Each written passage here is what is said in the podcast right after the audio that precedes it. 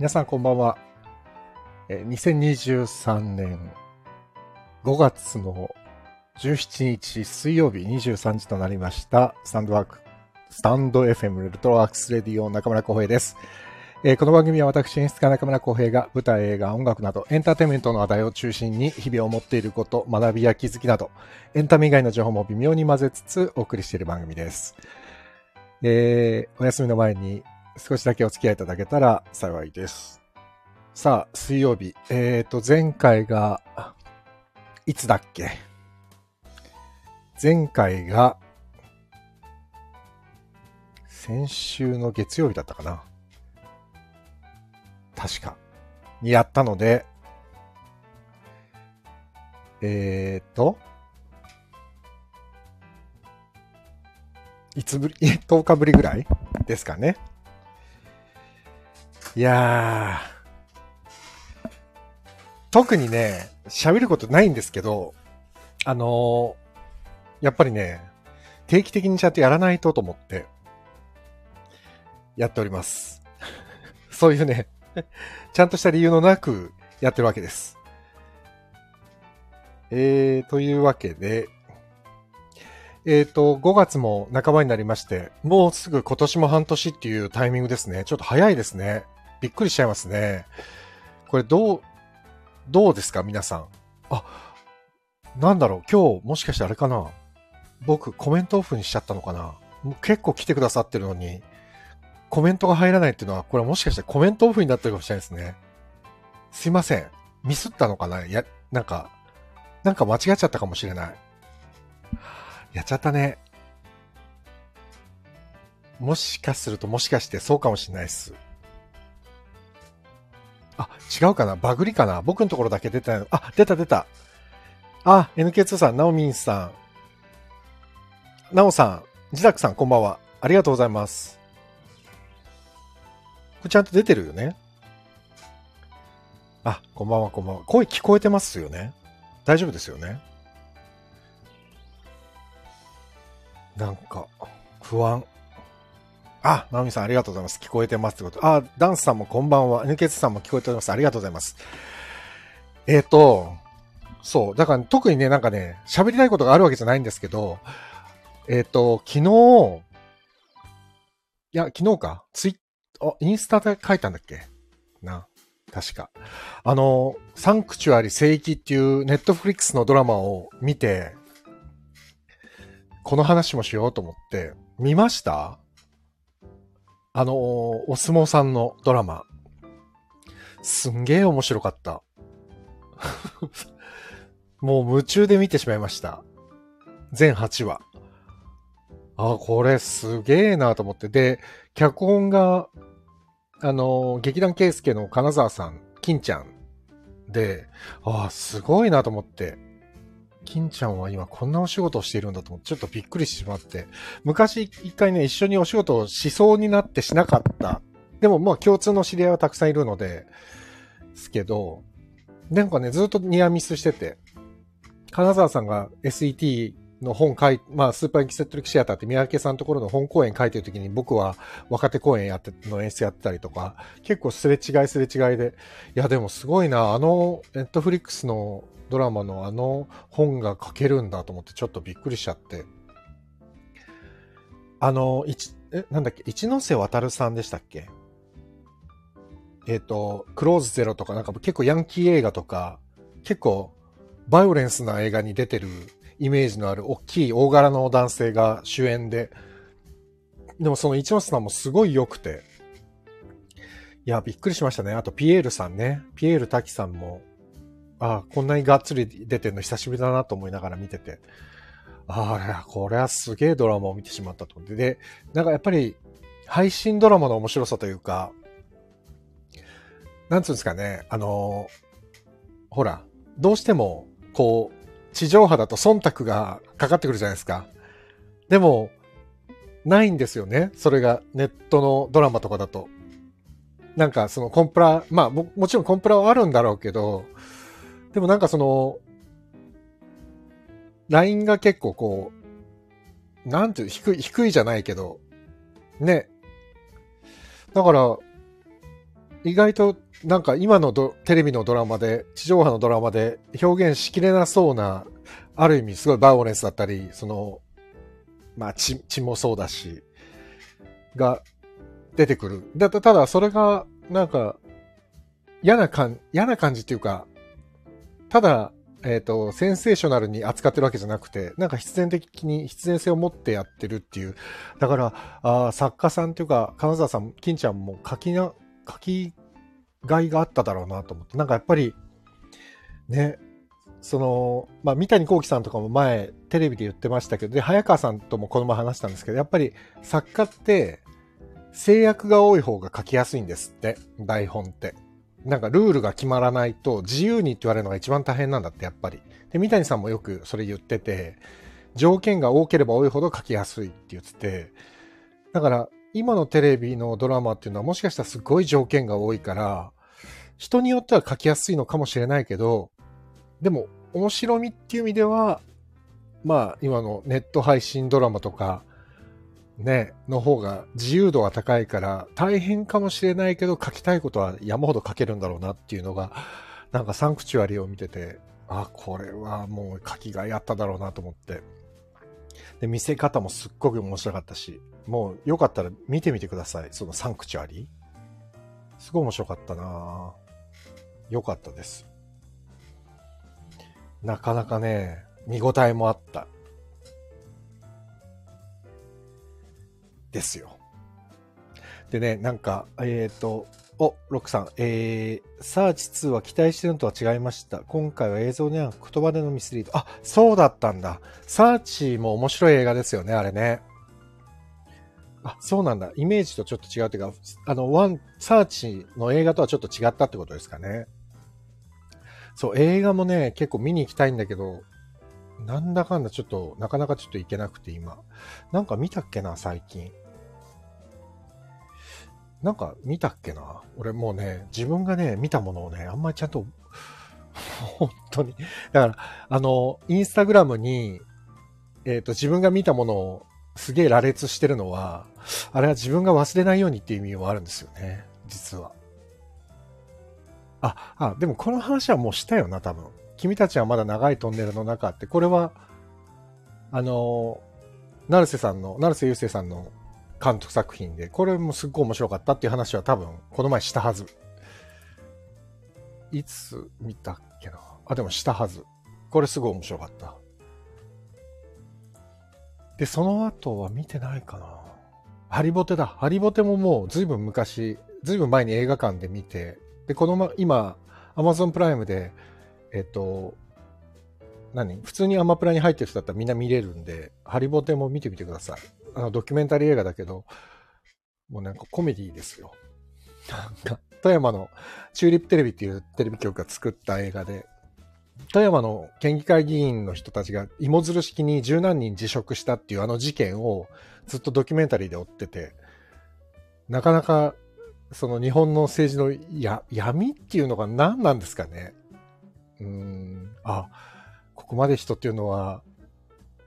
ある意味私利私欲に走っていくんだなっていうのをちょっと見てて、笑い事じゃないんですけどね。笑い事じゃないんだけど、笑ってみちゃう感じ。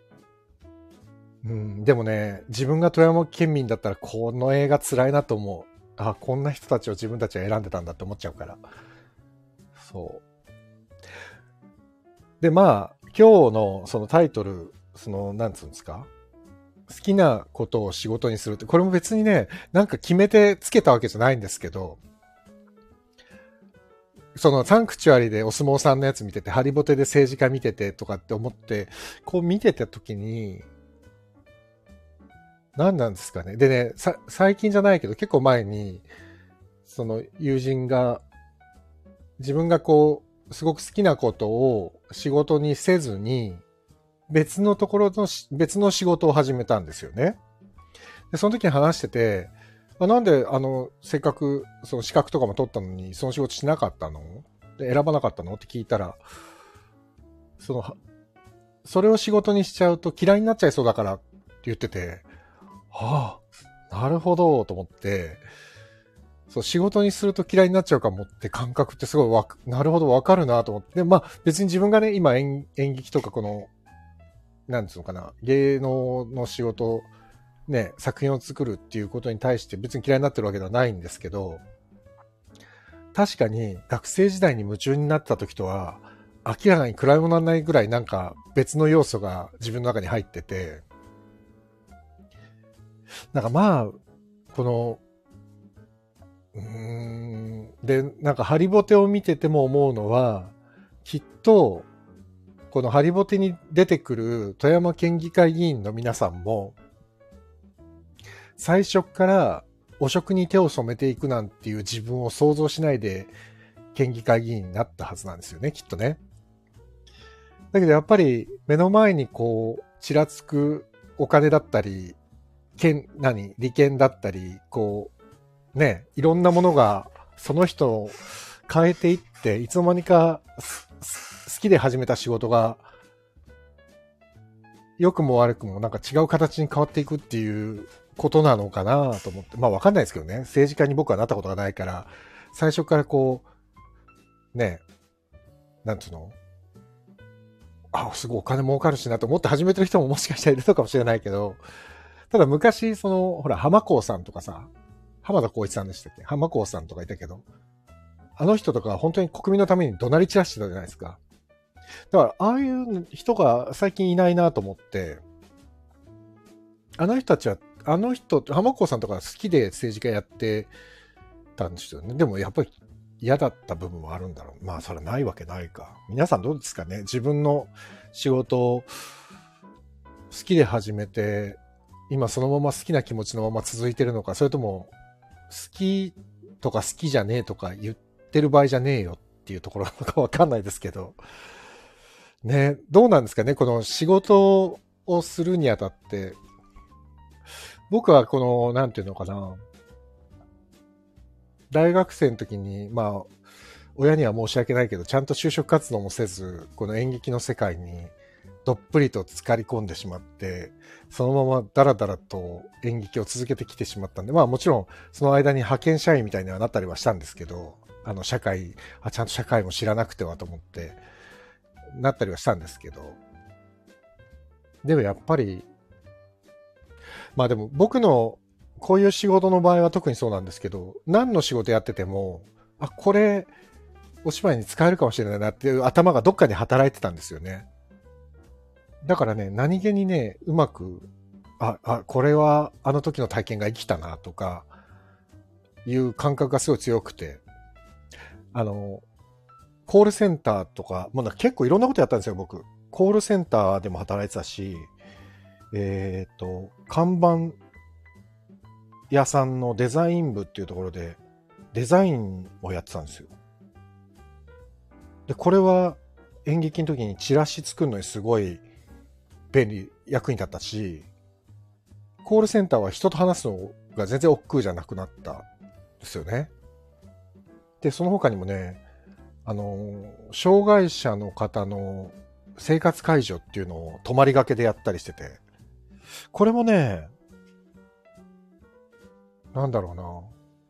自分にはない価値観を知れたというかね。あと何やったっけな。あ、あとそうだよ。NHK で AD もやったし、NHK と TBS で AD もやったし、これ前話したかもしれないですけど、もう21世紀を迎え、2000年から2001年に、こう超える時の大晦日は NHK の AD で、行く年来る年についてたんですよ。2000年から2001年の大晦日。あの、お台場の未来科学館っていうのがまだ建設中で、そのね、建設現場から中継をしたんですけど、その時に毛利さんだったかな、宇宙飛行士の。毛利さんと山田洋次監督がその年の21世紀になる年だっていうので、スペシャルゲストで2人がゲストで呼ばれてて、リハーサルの時に僕がね、毛利さんの代わりをやってリハーサルをやったんですよ。で、その、21世紀になる瞬間は、お台場のまだ本当に何にもなかったんで、当時、お台場の本当に何にもない空き地の真ん中で、全然知らないカメラマンのおじさんと二人で、21世紀おめでとうございますって言ったんですよ。そんなこともやってましたね。えー、ナオミンさん、好きでないことを仕事仕事にしたけど、のめり込むうちに好きに変わっていくパターンでした。ああ、それはすごく素敵ですね。えー、好きとか嫌いではなく、お金のためが辛い物語。世界のおきくは、究極の SDGs でした。黒木は。あ、そうなんだ。へえ。あ、ジダクさん。あ、ジダクさんこんばんは。AD、なんと、そうなんですよ。僕 AD やってて。TBS はね、T、TBS にでやった時は、えー、あ、なんだっけ、C 班だっけ？なんかね、ニュース23だったんです。だから報道ばっかりなんですよ、僕なんか。おはよう日本、あの、行く年来る年も、おはよう日本っていう朝からやってるニュースとか読む番組あって、そこのチームがやってて、で、僕はおはよう日本のチームだったんで、行く年来る年をやったんですよ。で、TBS の時はニュース23だったんです。その時はね、筑紫さんと三雲さんがやってたんです。当時。もう20年も前ですね。そう、だからね、当時ね、結構掛け持ちしててね、その障害者の方の生活介助が週1回か2回泊まりがあって、それ以外の時はコールセンターをやってて、で、その看板屋さんのね、デザイン部とかはね、もうね、深夜3時に帰って朝8時に行かなきゃいけないみたいな日々だったから、他のことができなくて、もうそれにつきっきりだったんですけど、あとあれだ、あの、デパートっていうか、百貨店の最上階にあるレストランフロアにあるバーみたいなところの厨房で働いてたな。その時はなんかボールいっぱいにプリン作ったりしてたな。あ、これ商品じゃなくて、暇な時に勝手に作ってバイト同士で、バイト仲間でみんなででかいプリン作ってみようぜっつってやって、店長に見つかって激切れされるっていう事件がありましたね。これまだ10、20歳ぐらいの時かな。あれもいい思い出ですね。そう、だから、そうか。でも、ナオミンさんのこれ理想ですね。好きでないことを仕事にしたけど、のめり込むうちに好きな変わっていくパターンってこれ、すごい理想的だよね。そういう人ってどのぐらいの割合いるんですかね。なんかほら、やっぱりさ、仕事って、こう、なんて言うんだろうな。好きなことに必ずつけるわけじゃないじゃないですか。自分が好きなことに、ね、必ず就職できるわけでもないし、仕事、職につけるわけでもない。だから多分好きなことと思って始めた人の方がきっと少ないですよね、世の中ね。だから僕なんてとっても恵まれてるというか、まあその分、大変、あの貧しい時代は長いんですけど、ただ、なか難しいな。その、貧しい時っていうか、20代の時とか本当にお金がなかった時とか、好きだから続けられるんだみたいなところを自分に言い聞かせてやってたところがあるんですけど、うーん。でも今考えると、まあ、ただの言い訳だよなとも思うしね。普通に就職したくないから、好きなことをやってるから我慢してるんだみたいなのをちょっと隠れ緑にしてたみたいなね、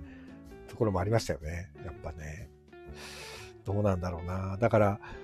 自分のこう、父親が毎朝同じ時間に出て、超満員電車に揺られながら、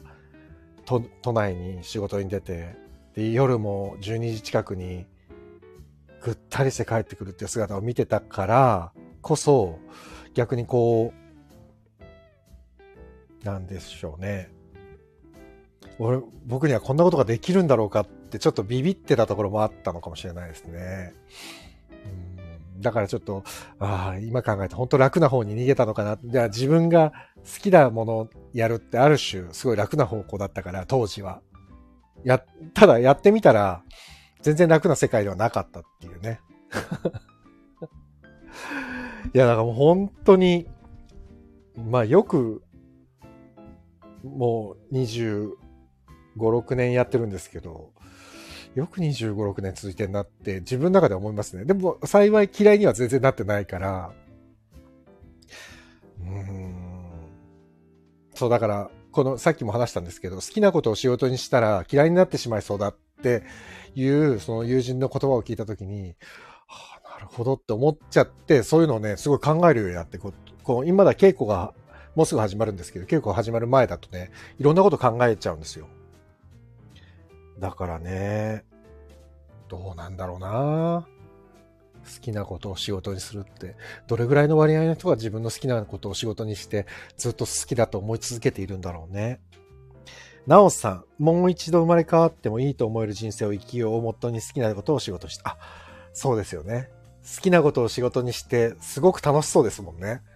僕は知ってるけどでもね、なおさんは、僕はすごいなと思うんですけど、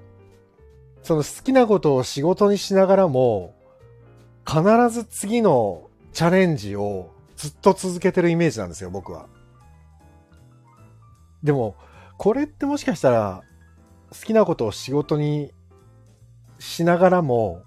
好きでい続ける秘訣なのかも。でもう一度生まれ変わってもいいと思える人生を生きようって素晴らしいな。でもなんかすごい、そう、チャレンジするって大事だなと思って。いいですよね。だからね、えっと、こう、最近自分がこう、まあ、えー、モダンスイマーズの蓬莱竜太さんとかと一緒にやる機会が増えてから、まあ、蓬莱さんのおかげで、ちょっと今まで僕が関わったお芝居よりも、ワンステップどころか、2、3、4、5ぐらいステップ上の公演に関わることが増えちゃったんですけど、ありがたいんですけどね。最初だから、もうね、まあ劇団ハーベストを始めた時もそうなんですけど、まあ劇団ハーベストも、もう解散しちゃいましたけど、あまあ解散というか活動止まっちゃいましたけど、その、始めるきっかけになった時って、本当にすごい巡り合わせで、回だけ僕が商業演劇についた、スタッフでついたことがあったんですよね。まあ、もう20、15年ぐらい前か。その時に深沢さん、あのテイク2の深沢さんとか、ドローンズの石本さんとかと仲良くなった、その公演だったんですけど、その時にたまたまいらっしゃったたまたまゲストで出演していたタレントさんのマネージャーさんがソニーミュージックアーティストの方で、その方がその5年後ぐらいに僕に一緒に劇団やりませんかって連絡をくれたんですよ。これほんとたまたま。で、なんで僕なんだろうと思ったんだけど、どうもその方は僕が、その、商業チックな芝居で演出助手をやってる姿を見てた、見ててくれたみたいで、まあ、それで声をかけてくださったんですけど、で、その時も、実はすごい迷ったんですよ。その、なんて言うんだろう。なんですかね、この、自分が小劇場って呼ばれる場所でやってることと、ちょっと次元が違うんですよね。ソニーミュージックアーティストっていう事務所自体がやっぱすごく大きな事務所だし、僕が好きなタミオさんとかさ、ローリーさんとか、ね、あの、テッチさんもそうだし、スパークス午後のテッチさんとかもそうですけど、好きなアーティストが山盛りいるような事務所だったし、ね、当時はまだタオちゃんとかはいなかったけど、今となってはね、土屋タオちゃんとかもいるような、もうキー事務所なんで、そんなところに関わるのはちょっと無理があるだろうって自分の中でちょっと思ったんですけど、でもここでなんかやらなかったら、まあ失敗しても別に切られるだけだしなって、ちょっとどっかで開き直ってやった、引き受けさせてもらったんですけど、まあ結果的にはね、とってもやってよかったなと思ってるんですけど、だからそういうのがね、結構僕の人生の中で繰り返されて、この前のシアター国の広島ジャンゴとかもそうなんですけど、あれも、蓬莱さんに、あの、コクンでやるやつついてよって言われた時に、えー、そんなはちゃめちゃでかい芝居なんかできないわってちょっとやっぱり思ったんですよ。怖いし、思って。もう、天海さんとか絶対喋れないし、と思って、これ絶対無理だよと。だから、それこそさっきの話じゃないですけど、好きなことをやってるはずなのに、嫌だって思っちゃいそうだなと思って、ちょっとひるんだんですけど、ひよったんですよ、正直言うと。あ、でもね、やっぱりそのハーベストやった時と一緒で、あ、ここやらなかったらダメだなっていうなんかラインがあって、自分の中で。それでやらせていただいたら、やっぱりもうすっげえきつかったですけど、まあ、それはコクーンだけじゃなくてハーベストもそうですけど、もう寝ない、寝れないみたいな時間結構あって、あ、でもそれでもまあ、終わったら、ああ、やってよかったなってやっぱ思うことが多いから、だからやっぱり、なおさんじゃないですけど、やっぱね、何かにチャレンジし続けるっていうのが自分の中で続ける秘訣なんだなっていうのは自分の中ではなんとなく思ってるんです。だからそれがなくなっちゃったら自分の中でチャレンジするしかないんだけど、やっぱりね、楽なところに行っちゃいけないなってずっと思ってて。だって、ね、仲のいい人たちとずっとお芝居作ってる方が楽だもん、絶対ね。そこにいるのが一番いいもんね。もちろんそれは全然いいことなんだけど、その中でチャレンジを繰り返せばいいことなんだけど、でもやっぱりなんか自分が、あある意味この40代になると怒られることも減るし、変なし、慣れてくるから緊張感も減ってくるし、なると、やっぱりそこの心が張ってる状態っていうのを、いかに作れるかっていうのすごい大事だな、と思うんですよね。なんか心の張りがある状態というか。あ、でも好きとか嫌いとかの問題じゃないんだな。生きがいとかやりがいとかって意味なのかな。まあ、難しいな。え、自宅さん。私も四半世紀以上やっおお、四半世紀以上やってて、好きが多層化していってます。あ、これでも、好きが多層化って素敵ですね。いやー、素晴らしいですね。えー、ナオミさん、そういうお話を聞くと、真摯な姿は誰か見てくれているんだってパワーをもらいます。あ、でもね、これは、自分で言うのもなんですけど、一生懸命やっててよかったなって後で思いました。本当に。当時はでも、その時初めて商業っぽい芝居についた作品だったんで、自分の中でどこまでやっていいかとか、どこまでやらなきゃいけないかっていうのも分かんなかったんで、多分、ひ、ただただ必死だったんですよね。そう。ただただ必死だったのが、あの人ちゃんとやってるなって見えたっぽくて、それは結果的に良かったです。僕なんかそういうのね、ちょっとあるんですよ。昔野球部だった時に、僕すっごい汗っかきなんですけど、そんなに頑張ってない時も、だらだら汗かいてたんで、めちゃくちゃ怖い監督が、お前ら、公平見てみろあんな汗かいて一生懸命やったんだぞって言ってすごい言ってくれて、そんなに一生懸命やってなかったんだけど、すっげえ褒めてくれたから、なんかそういうこともありましたね。うん、そういう時代もありました。うん、まあ、それはどうでもいいんですけど。うん、でもなんか、いいですね。皆さんのこういう意見を聞くと、好きが多層化していくとか、もう一回この人生でもいいと思うとか、うん、すごく素敵だなそうですね。あでもやっぱチャレンジするとか、チャレンジするとか、何か自分の中で張りを維持するとか、うん、まあ多分ずっと意識しないとダメなのかもしれないな。ロックさん、自分を信じてもらって仕事をもらえる喜びが懐かしいな、写真を撮ること。あ、そっか、ロックさんはね、写真家ですからね。で、ああ、でもロックさんわかる。でもこれね、ほんとそう思います。なんかね、自分が必要とされるって、こんなにありがたいことはないですよね。これは。まあ、これは仕事だけじゃなくて家族とか友人とかもそうなんですけど、自分を必要としてくれてる人を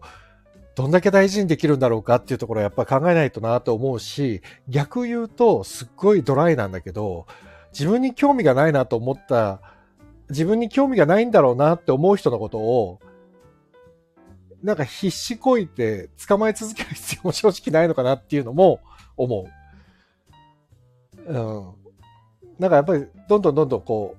う、ね、狭くなっていくから、人間関係って、まあ、広がっていくようで密度の濃いのって多分狭くなっていくじゃないですか。だからそれって、きっとなんか、ね、自分の中であるんだろうな。なんかこの、うん。もちろん、ね、友達とか、ね、友人と、ね、皆さんと仲良くなってきたいなって思うことはあるけど、変にこう追いかけ続けるのも変だしなとか、疎遠になりかけてんな。これは必死で追いかけなきゃっていうのってきっと、ね余計なお世話だしね、相手からしたらね。そう。だからお互いにこう必要とし合ってるっていう状態がきっと増えていくと、うん気持ちがいいのかもしれないな。うん、あら、おとちゃん、こんばんは。ご無沙汰しています。こっそり聞いてました。あ、そうだったんだ。あら。もう、すっかりね、誰が聞いているのかを見なくなってしまいまして、僕は。もう、ね、誰が聞いてるか見ちゃうとね、あの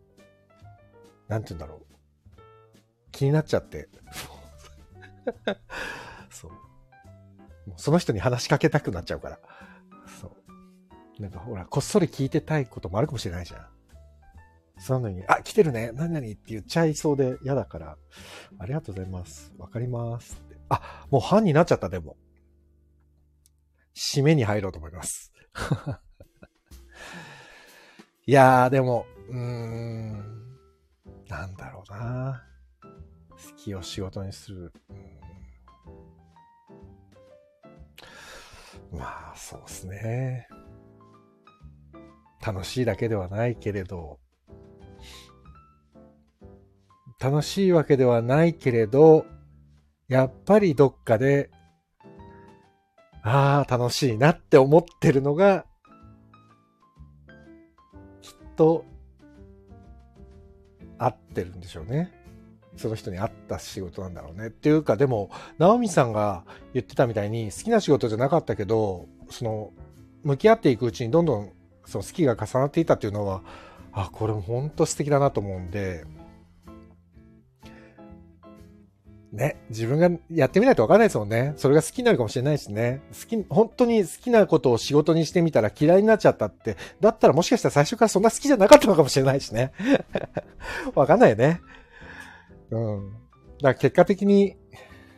もう皆さんの意見をもらっちゃいますけど、さい、もうな、なおさんが言ってる、もう一度生まれ変わってもいいと思える人生を、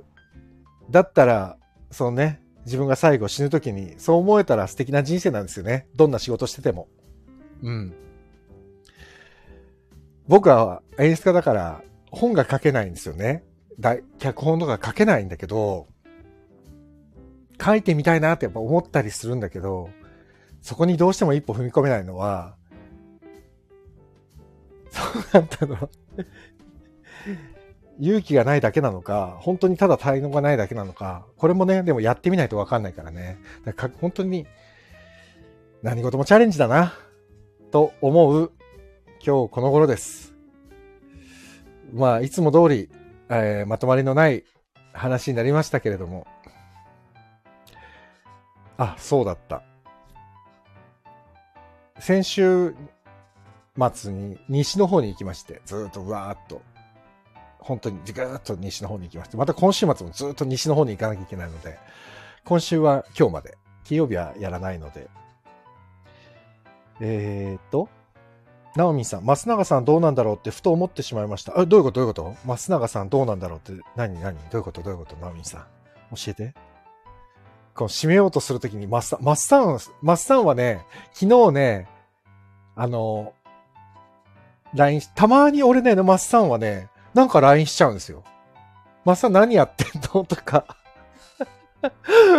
なんだろうね、あの人は普通にね、ちょっとね、ちゃんと生きてるのかなとか気になっちゃう人。まあ、随分一緒に作品作ったっていうのもあるんですけどね、同志なんでね、やっぱり増永さんはね。そう。マサンはね、最近ね、あの、インスタとか見てもらうとわかるんですけど、すっごい絵を描いてて、本当に絵のレベルが上達してってて、もうこのまま絵描きになるんじゃないかっていうぐらい絵が上手で。犬の絵とかもう描かしたらとんでもないですね。ワンちゃんの絵ね。すごいっすよ、本当に。で、増永さん最近ね、解明したんですよ。増永あずみさんの図がね、巣の点々からつの点々に変わってて、それ昨日き急に俺気づいちゃって、気になって、あれ、増さん解明したのって送ったら、人知れずスッと解明したんです、つっててそう。そうなんですって。ナオミンさん、そうなんですよ。え、ど、ど、どういうこと？そうなんですよ。全然俺、汲み取れてないわ。そうなんですよ。あ、あ、図のことね。そうそう、解明してるんですよ、マスさん。ね面白いよね。そう、教数だったらしくて、数の方が。で、僕もね、中村浩平って名前はね、大教数なんですよ。画数占いでいくと。でもうなんか、一回名前変えたことあるんです。僕20代の中盤ぐらいに。解明したことあるんですけど、別に大してうまくいかなかったから戻したんですけど。だどまあそういうのもね、自分がモチベーション上がればね、何でもいいんですよね。正直ね。そう。えー、ジダックさん、何にですか解明。あ、僕？僕はね、えー、中村公平の一番後ろにね、太郎の田っていうのをつけて、中村公平田、市川半平田みたいな、半平田みたいに田ってつけたんですよ、一回。これがね、公平田にすると、すっごい強運だってなったから、一年ぐらいかな、変えて役者活動したんですけど、一向に売れないなと思ってやめたんです。これ、芝居としてはね、この、その名前でね、3本ぐらい出てるんですよ、確か。やばいよね。なんだよ、今考えるともう恥ずかしい名前ですよね。中村浩平太ってなんだよね。まあまあ、ごめんなさい。長くなっちゃった。終わります。えー、そう、浩平太ですよ。笑っちゃうよね。そう。あ、でもそう考えると、漢字さんとかも、昔は本名でしたからね、フルネームでやってたから、今はね、漢字ってやってるけど。うん、まあ、でも僕はもうこの教数と付き合っていきますよ。大教数と。大教数って言っちゃうとね、今まで出会った人は何だったんだっていう話になっちゃうからさ。今までの人生も含めて、えー、中村浩平としてやっていきますよ。背負って、すべてを はい。そんな感じで、えー、コーヘーターの配信は終わりたいと思います。えー、また来週、週に1回ぐらいは最低でもできたらなと思ってるんで、また来週お会いできたらと思います。えー、間もなく稽古が始まりますので、稽古が始まったら、またその様子も含めて、えー、アンカルの